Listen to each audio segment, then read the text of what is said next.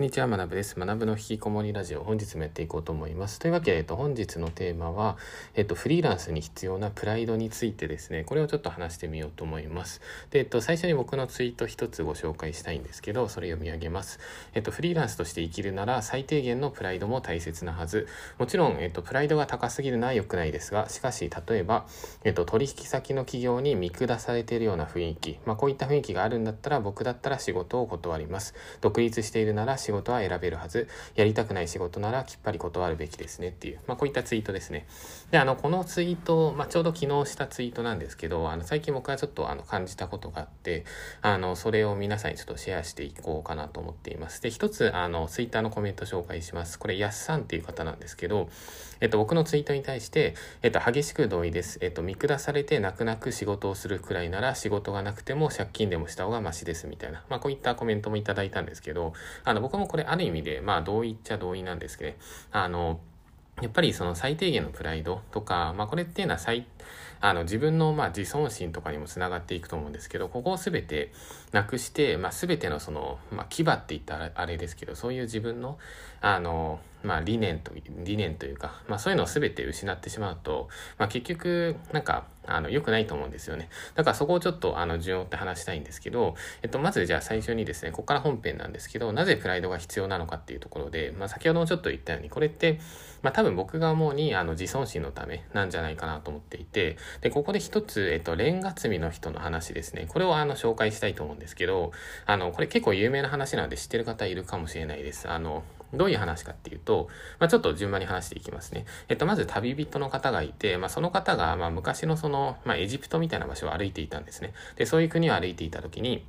まあ、目の前になんかめっちゃ消耗してるような、まあ、労働者がいたわけですね。で、それで旅人がそこで尋ねました。ここで、えっと、一体何をしているんですかっていうふうに、まあ、旅人が言ったところ、そのレンガ積みの人っていうのはこう答えました。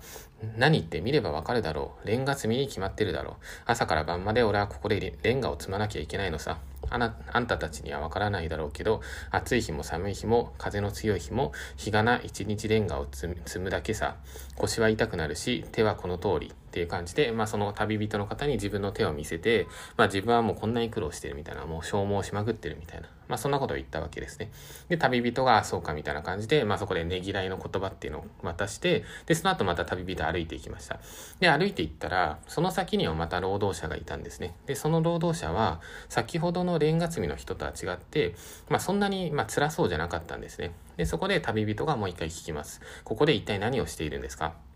で、そこで、えっと、旅、旅人じゃない、レンガ積みの人はなん、なんて答えたかっていうと、俺はね、ここで大きな壁を作っているんだよ。これが俺の仕事でねっていう、まあ、こういうふうに答えたんですね。じゃあ、えっと、旅人の人がそこに対して、あ、そうなんですね、みたいな、大変ですね、みたいなことを言ったら、そしたらその相手はどう答えたかっていうと、いや、そんなことないよ、みたいな、この仕事のおかげで俺は家族を養っていけるんだ。ここでは家族を養っていく仕事を見つけるのが大変で、俺なんてこうやってここで仕事があるから、家族全員が食べていくことに困らない。大変だなんて言ったら罰が当たるよみたいな、まあ、こんなことを言ったんですね。だから同じ仕事をしているのに先ほどの人とは全然違うじゃないですか。で、それでもう一つあの進んでいくと、あの旅人の人がさらにこう 歩, 歩いていきました。で、歩いていったら、まあ、また労働者の人がいたんですけど、まあ、その人はまあどうやら楽しそうなんですね。まあ、レンガ積みしてるんですけど、もうめっちゃなんか目が輝いてるというか。で、そこで旅人がまた尋ねます。ここで一体何をしているんですか。で、そこでレンガ積みの人が答えます。ああ、俺たちのことかい、みたいな。俺たちは歴史に残る偉大な大聖堂を作っているんだ。まあ、こういうふうに答えたんですね。で、それで旅人がもう一回聞きます。あ、そうなんですね、みたいな。大変そうですね、みたいな。まあ、そしたら相手がこういうふうに答えます。いや、とんでもないよ、みたいな。ここで多くの人が祝福を受け、悲しみを払う場所になるんだぜ。素晴らしいだろう、みたいな。まあ、そんな感じで答えたわけですね。まあ、だから今言ったストーリーに関して、まあ、これ結構有名なので知ってる方はいたかもしれないんですけど、あの、まあ、大切なことっていうのが、まあ、いろいろまあ言われたりもしてるんですけど、そういう目標設定をしっかりしましょうとかっていう話にもつながっていったりするんですけど、あの僕が思うに、あのこのストーリーで、まあ、僕が感じたことですね。やっぱりその、まあ、目的を持ちつつ、かつちゃんとその自分のまあ自尊心を持つというか、まあ、これが多分重要なんじゃないかなっていうふうに思ってるんですね。だからフリーランスでもあの自尊心をしっかり持っていて、何かの目的のために働いている人、まあ、こういう人っていうのは多分その後のキャリアアップとかステップアップもあの進んでいけるし、でも一方で自分の自尊心っていうのを一切持っていなくて、もうただ言われたことをするだけみたいな。でもフリーランスでそれやるんだったら、まあ、ぶっちゃけ別に独立する必要一切ないじゃないですか。まあ、だからあの普通にあの会社で勤めるとか、まあ、それでいいと思うんですよね。でもあのこの、あのラジオを聞いている皆さんっていうのは多分自分でその独立したいとか自分で稼いでいきたい、まあ、そういうふうに考えている方だと思うので、やっぱりその自分なりの、まあ、理念じゃないですけど自分なりの考えとか思考、まあ、そういうのはしっかり持っておくべきだと思うんですよね。まあ、なので、えっと、以上が第一パートですね。あのフリーランスで生きるんだったら、まあ、最低限プライドは大切ですっていう、まあ、それを全てあの消してしまうと、まあ、結局その、まあ、何も残らないというか、あのそれは良くないんじゃないかなみたいな、まあ、そんなところですね。はい、というわけで続いてちょっとパートツーに進んでいきます。一旦チャプター区切ります。はい、というわけで、えっと、ここからチャプターツーなんですけど、あの最近の僕の話だったり、まあ、昔のちょっとしたエピソードですね、その後そのあたりを話そうと思うんですけど、えっと、タイトルとしては、えっと、敬意を持たれていないんだったらその仕事は断るべきっていう、まあ、こんな感じですね。で、エピソードふたつ話します。ひとつめっていうのが、えっと、産廃業者ですね。ここと取引をしていた時の話で、産廃っていうのが、えっとまあ、産業廃棄物ですね。これを、えっと、処理する会社と僕は昔ちょっとあの取引していたんですね。まあ、エスイーオー とかマーケティング系の仕事で、でこのエピソードと、あとふたつめっていうのが、えっと、最近のちょっと大きめな取引があったんですけど、まあ、そこで少し失望した話があるので、まあ、これをちょっとフリーランスに掛け合わせつつ話していこうと思います。というわけで、まずひとつめ、エピソードいちですね。産廃業者と取引をしていた話で、あの産廃業者って、まあ、これ全然余談なんですけど、意外とその潤ってる会社多いんですね。産廃って産業廃棄物って結構いろんな資格が必要だったりとかして、あの参入障壁めちゃくちゃ高いんですよ。だからちゃんと免許とか持ってる会社っていうのは、あの売上結構安定していたりとか、利益率も意外と高かったりみたいな、まあ、そんな感じなんですね。で、そこでそういった会社と僕は、えっと、エスイーオー コンサルとしてあのちょっと契約をしていた時期がありました。で、えっと、月額さんじゅうまんぐらいで契約をしていて、で、あの、まあ、その金額とか、それは全然問題なかったんですけど、まあ、ただ一つだけ、あの、な、なんで、なんでなんだろうっていうことがあって、それ何かっていうと、僕がその、毎月その請求書を送るじゃないですか、さんじゅうまんえん。で、あの、当時は消費税 はちパーセント だったのかな。まあ、今は確か日本 じゅっパーセント じゃないですか。だから、えっと、さんじゅうまんえんの請求書だったら消費税つけると、まあ、さんじゅうさんまんえんですよね。で、それでさんじゅうさんまんえんみたいな感じで請求書を出していたんですけど、まあ、ただ、えっと、なぜか、あの、消費税分が毎回入ってこないんですよね。だからその僕が請求書を出しているのにさんじゅうさんまんえんとかで、なのに、えっと、消費税を抜いた金額だけなぜか振り込まれるみたいな。なんかこういうのとかっていうのも、なんかすごい僕としては当時すごい不信感を持ってしまって、なんでここを謎にケチケチってくるんだろうみたいな、まあ、そんな感じですね。で、あの、まあ、結論として、まあ、このお客さんとは正直その後取引をあの中止してもらったんですね。あの中止というか、僕の方からもう徐々に仕事を減らしていって断ったって感じなんですけど、で、なんでこういうふうにするかっていうと、やっぱりこういうなんか謎な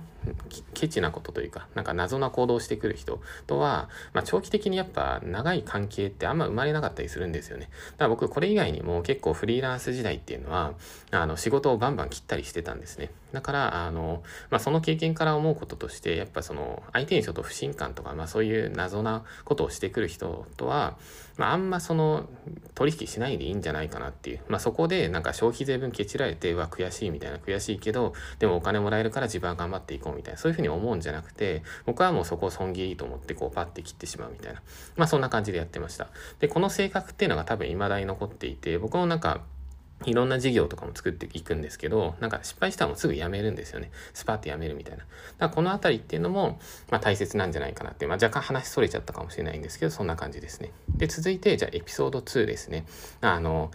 敬意を持たれていないなら仕事を断るべきっていうとこのエピソードのふたつめで、ちょっとまあ最近あのある、えー、と企業さんと取引をしていたんですけど、まあ、そこでちょっと失望したんですね。で、あのこれどんな感じかっていうと、あの、まあ、最近、まあ、ある程度ちょっともうここで話してしまうと、あのある上場企業の会社と、まあ、契約ができたんですね。で、それで僕がその エスイーオー のコンサルティングっていう感じで、もう本当多分皆さん全員が知っている会社さんと、まあ、フリーランスのような僕がこう契約できたと。で、これってまあめちゃくちゃ僕としても嬉しいし、まあ、すごい頑張ろうっていうふうに思ったんですね。で、それであのここまではよくて、で、その後に、えっとまあ、その上場企業と例えばフリーランスが取引するみたいになった時って、まあ、基本的に、まあ、上場企業ってその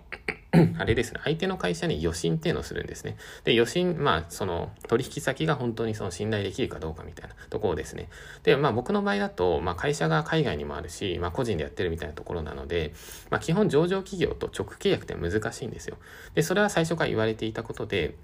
だから上場企業と、えっと、別の会社っていうのが中間に入って、で、それで、まあ、この中間に入る会社を決済代行会社とかって呼んだりするんですけど、で、それで決済代行会社と、まあ、僕が契約するみたいな感じなんですね。で、それで、あの、ここも、まあ、事前に聞いていたので、あ、もう全然 OK ですみたいな感じだったんですけど、まあ、この決済代行会社が、まあ、ちょっと僕が思うに、これは、な、何なんだろうっていうのが正直なところあって、で、どんな感じかっていうと、あの、最初僕が、僕も海外に住んでるじゃないですか。で、海外在住なので、あの法人ここにありますみたいな感じで、でそれで言って、で銀行口座の情報とか法人名とか、まあそういうのを渡して、でそしたらなんかいきなり、いや海外送金できないので国内の口座を教えてくださいみたいな言われて、でそれでまあそこも謎だったんですけど、いやもう海外在住なんで無理ですって言ったら、そしたらまあ海外送金してくれることになって、で海外送金してくれるってなったら、その後に向こうが言ってきたのが、あの支払いサイクルはえっといっかいだけにしますみたいな。しかもえっと契約完了後の翌々月払いのいっかいのみとなりますみたいな。まあこんなことを言われたんですね。で、これどういうことかっていうと、あの、僕はその上場企業の会社と エスイーオー コンサルで、えっと、さんかげつかん契約してるんですね。で、さんかげつ契約していて、で、それで、その契約終了後の、えっと、翌々月払いなので、まあ、多分僕に対してその報酬が支払われるのっていうのは、えっと、多分、まあ、僕が主にろっかげつご、もしくは、まあ、多分遅れて、多分ななかげつごとかになるんですね。で、こうなってしまうと、まあ、別にぶっちゃけ遅れるのは正直いいっちゃいいんですけど、まあ、ただ、あの、僕今回の仕事ってチームで受けているので、まあ、僕の方で先にその、他のメンバーに外注費とか払うんですよ。で、外注費っていうのが、まあ多分月にごじゅう、ろくじゅうまんぐらい発生するので、だからごじゅうまんかける、まあ半年みたいな。だからさんびゃくまんぐらいじゃないですか。だからさんびゃくまんぐらい、それぐらいの近いお金っていうのを、僕がこう先出しでこう出していかないといけないんですね。で、そうなってくると、まあ僕のな、僕のなんか資金食いとかちょっとかなり微妙になるじゃないですか。で、正直まあ僕は個人でやってるんで、まあその分全然あの出しちゃってもいいんですけど、まあただなんか明らかになんかなんかこのなんていうんですかね、契約終了後の翌々月払い、しかもいっかいしか送金してくれないみたいな、まあ、これっていうのはなんかフェアな取引じゃないなっていうふうにまあ感じたんですね。でこれがえっと冒頭のツイートにもつながってるんですけど、えっとフリーランスとして生きるなら最低限のプライドも大切なはずっていうところで、あの、まあ、正直ここで僕があまあ分かりましたみたいな、じゃあいっかいだけの送金で大丈夫ですみたいな、まあ、それでイエスって言ってしまえば、まあ、それはそれでまあ問題は片付くし、まあ、僕としては別にまあ貯金もある程度あるので、まあ全く問題ないんですけど、まあ、ただここで我慢をしてしまうと、まあ、これっていうのが、まあ、そのある種、まあ、プライドまでは違いますけど、あのなんていうんですかね、まあ、フリーランスなんてまあこんなもんだよねみたいな、まあ、多分そういうふうに思われてしまうっていうふうに僕は感じたんですよね。だからそれがすごい嫌で、あのそもそもなんか、まあ、こんな話をするとお前何なんだって思われるかもしれないですけど、あの僕自身が今回その上場企業の会社さんから、えっと、し仕事依頼を受けた時に、まあ、どういうふうに仕事をしたいかって思っ考えたんですよ。でその結論として、あのやっぱりその上場企業がフリーランスに仕事をする依頼するなんて、まあ、普通にありえ基本的にはありえないことで、でそれを取れたからにはだったらもうめちゃくちゃ成果を出して、それでもうその会社の中でなんかやばいなみたいな、なんかフリーランスってこんなに仕事できるんだみたいな、まあ、それぐらいまでなんかやってやりたいなみたいな思ってたんですね。で、こういうことができると、社内で、あ、フリーランスに発注もありなんだねみたいな、まあそういう文化みたいなの生まれるじゃないですか、上場企業の中で。まあそんなんできるかどうかって言ったらわかんないですけど、まあ、僕はなんかそういうふうに考えたりしていたんですね。でも、えっと、その矢先で、なんかこういう、なんか送金いっかいしかできませんとか、なんか支払うのは、なんか半年後ですみたいな、ななかげつごですみたいな。まあこういうことを言われたときに、やっぱここはしっかりその講義した方がいいんじゃないかなと思っていて、まあだから今ちょっと、まあ講義中というか、あの、あの何て言うんですか、普通にメール送って「すいません、ちょっともう少しあの送金頻度上げてくれませんか」みたいな、まあそんな感じでやってる感じですね。まあただすいません、ここすごい補足というか絶対覚えておいてほしいんですけど、今回あの僕がこの何て言うんですか、取引において、まあ、ちょっと不誠実だなと思ったのは、その決済会社の方なので、その上場企業の会社さんに対しては僕は別に何も思っていないし、上場企業の会社さんは僕と決済会社とのやり取りに一切入ってきていないので、まあ、だからここだけちょっと、あの、なんていうんですか、補足というか、あの、させてくださいという感じですね。まあ、だから、あの、以上が今回僕がお伝えしたかったエピソードふたつですね。敬意を持たれていないんだったら仕事を断るべきっていうので、まあ、産廃業者の話、産業廃棄物業者の話と、あと最近の取引、まあ、この話をしました。というわけで、ちょっと一旦次のチャプターにまた進みます。はい。というわけで、えっと、一番最後ですね。えっと、信頼を作るのは大変で壊れるのは一瞬ですっていう、まあ、こういう話をしていこうと思います。で、今回の、えっと、産業廃棄物の会社さん、あの、まあ、消費税分がなぜか、その請求書に載せているのに払われないとか、あとは、えっと、先ほど話した、まあ、えっと、決済会社のところですね。あの、支払いサイクルが、もう明らかにその、なんていうんですか、遅すぎるというか、まあ、こういったところですね。で、こういうのっていうのは、その、まあ、こういう、なんかちょっと不誠実な対応みたいなされると、やっぱその、そこで信頼関係って結構続かなくなると思うんですよね。だから、あの、このあたりっていうのは、もちろん自分がされるのは嫌だっていうのはそうなんですけど、やっぱ自分がその相手にも絶対やってはいけないっていう、まあ、僕はそういうふうに思っています。だから僕の基本スタンスとしては、もうめちゃくちゃ当たり前すぎることなんですけど、自分が嫌なことは相手にやらない。もうこれだけなんですね。なんかもう小学生とかに教わるような、教わ、小学生時代教わったようなことですよね。で、それで、あの、ここに関しては、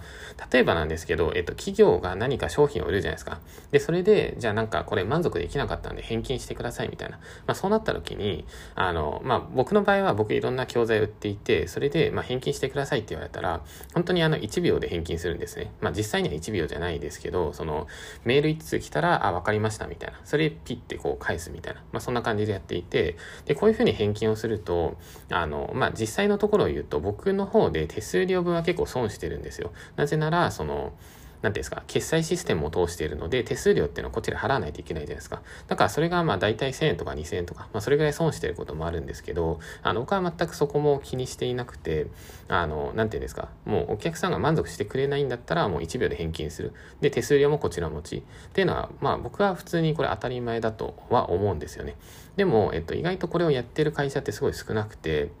で逆に言うとほとんどの会社っていうのは返金してくださいとかっていうと、まあなんか理由聞いてきたりとか、しかもあの理由聞いた上でもうなんか正直理由とか答えるのめんどくさいじゃないですか。ではめんどくさと思ってこう ピーピーピー みたいな適当なアンケートとか答えて、それであの返金申請とかをすると、そうするとえっと手数料を引いた分だけが返却されるみたいな、まあそんな感じになってたりしますよね。でもこれとかっていうのもあの僕逆になんでなのかなって思うんですよね。その企業側がその手数料を損しないような設計になっていて、で実質的にその買った人が損をしてるわけじゃないですか。だからあの ど, どうなんですかね。なんか僕はその企業側がその手数料とかも損金扱いして、それであのお客さんに返してあげる方が、まあ、それは親切だと思うんですよね。でもなぜか世の中の会社はなんかほとんどその手数料負担をしてくれないというか、まあ、細かい話なんですけど、でもこういうことをしてしまうと結局そのお客さんからも不信感を持たれたりとか、あのその会社でもうかもうこの先は買わないでいいやみたいな、まあ、そんな感じになっちゃうと思うんですよね。たったその手数料ごひゃくえんとかせんえんとかケチっただけで。でもだったら僕が思うに手数料とかももう全部こっち負担で返金してあげて、でそれで相手からしたら、あ、なんかこんな簡単に返金してくれたみたいな、あ、この会社いいからなんか も, もっと他にまたいい商品出てきたら検討しようかなみたいな、まあ、こういうふうに思えるわけじゃないですか。だから